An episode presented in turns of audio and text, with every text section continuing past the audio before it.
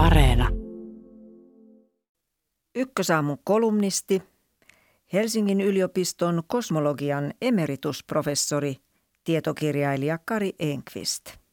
Jonkinlainen pelkotila on vallannut suomalaiset. Sen ilmentymiä ovat sekä farisealainen lakiusko että kamreerin likinäkö, joka erottaa ainoastaan numeroita tilikirjassa eikä kokonaista maailmaa. Se on jumittanut suomalaisen poliittisen keskustelun yhä suppenevaan, itseensä käpertyvään spiraaliin. Lillukoiden varsiin tarrautuminen tapahtuu kuvitteellisesti seuraavasti. Kun metsä palaa, kuten joskus Australiassa, rajusti, sitä joutuu pakenemaan henkensä edestä. Kun viimein tullaan täyttä karkua joen rantaan, ruvetaan heti miettimään veneen veistämistä, jotta päästäisiin toiselle rannalle turvaan. Silloin suomalainen alkaa väännellä käsiä. Mitä jos minä joudun maksamaan veneestä enemmän kuin muut? Kuinka monta soutajaa perustuslaki ylipäätään sallii? Ja entä jos joku soutamisen sijasta huutaa tahtia? Eikö se ole epätasa-arvoistavaa? Rohkeus ajatella suuria on menetetty hitaasti, sirpale kerrallaan. Urho Kekkosesta ja Paavo Lipposesta voidaan olla montaa mieltä, mutta rohkeutta heiltä ei puuttunut. Kekkonen junaili Suomeen etykin ja Lipposella oli kirkas visio Suomesta EUn ytimessä. Ilman visiota politiikka on vain refleksinomaista reagointia, poukkoilua lastuna laineilla. Mutta visiot ovat himmentyneet, koska poliittiset toimijat ovat vähän vähältä antaneet periksi kalluptuloksille ja somepainostukselle. He ovat antaneet arvojensa haalistua. Heistä on tullut arkoja ilmaisemaan kantojaan, kärkkäitä etsimään turvaa euroista ja lakipykälistä. Pienestäkin puhurista he vaihtavat takkia ja äänestävät tyhjää. Tässä hetkessä tämä näköalattomuus on kostautunut esimerkiksi tieteelle ja taiteelle. Se on tullut ilmi EUn elpymisvälineen ympärillä käydyssä keskustelussa, joka ajoittain sai hysteerisiä piirteitä. Päätöksenteon jarruttelussa eduskunnan aikaa haaskattiin satutunteihin ja eurosenttien laskuoppiin. Kun satuilun portit on nyt avattu, pelkona on, että kuntavaalien jälkeen samanlainen kiukuttelu jatkuu joka pitäjässä. Kunnallispolitiikka saattaa olla murroksen partaalla. Siellä, missä jonkin hankkeen vastustajat jäävät vähemmistöön, valtuustosalin lattialla tullaan näkemään itkupotkuraivareita.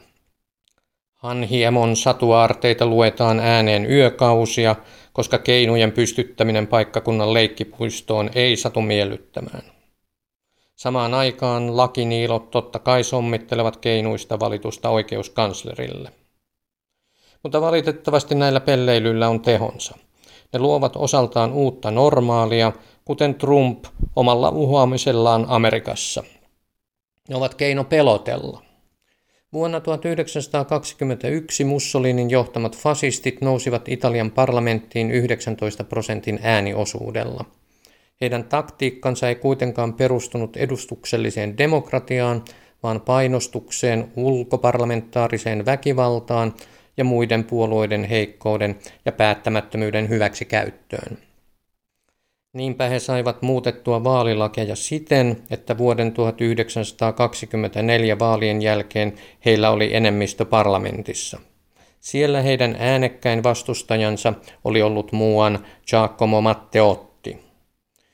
Juuri vaalien alla ää, Matteotti oli kirjoittanut, ettei kenenkään pidä kuvitella, että fasistit laskisivat aseensa ja palauttaisivat lain ja vapauden – he vain ponnistaisivat kohti yhä suurempaa vallan väärinkäyttöä.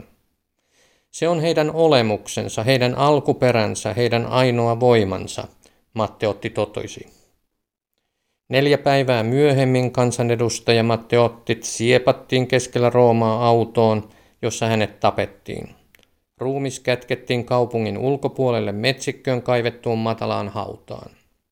Satunnainen koiran ulkoiluttaja löysi jäännökset kaksi kuukautta myöhemmin. Seuraavan kerran Italiassa pidettiin monipuoluevaalit vuonna 1946. Jos Italian puolueet olisivat neljännesvuosisata aiemmin kyenneet suoraselkäisyyteen, sekä fasismi että sota olisi ehkä voitu välttää.